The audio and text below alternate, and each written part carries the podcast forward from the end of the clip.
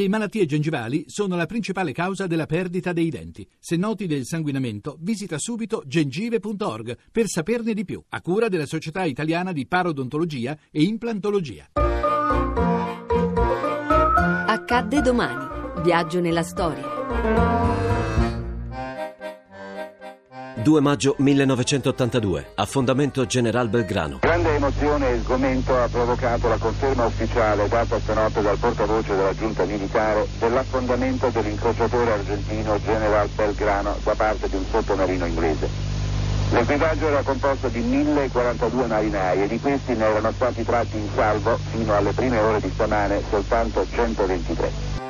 Alle 15.57 il sottomarino nucleare britannico HMS Conqueror lancia tre siluri, due dei quali colpiscono l'incrociatore argentino. La nave inizia a sbandare a sinistra e ad affondare di prua. 20 minuti dopo l'attacco, alle 16.24, il capitano Hector Bonzo ordina all'equipaggio di abbandonare la nave. Vengono lanciate delle zattere gonfiabili e l'evacuazione inizia senza panico. Alle 17 il Belgrano affonda con 300 morti durante l'affondamento ed altri 23 tra i 793 recuperati nell'Oceano Atlantico. Io vi do le notizie così come si susseguono da circa eh, diciamo 3-4 ore drammaticamente l'una dopo l'altra.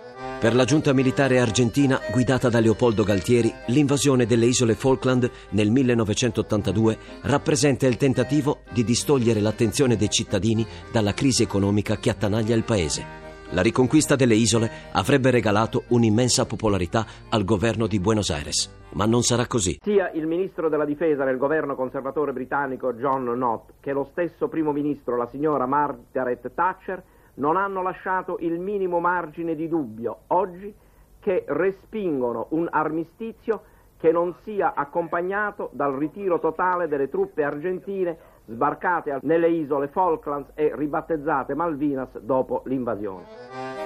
La guerra, durata 74 giorni, termina con una netta sconfitta degli argentini e causa oltre 900 morti e 2.000 feriti. 11.000 soldati argentini si arrendono al nemico.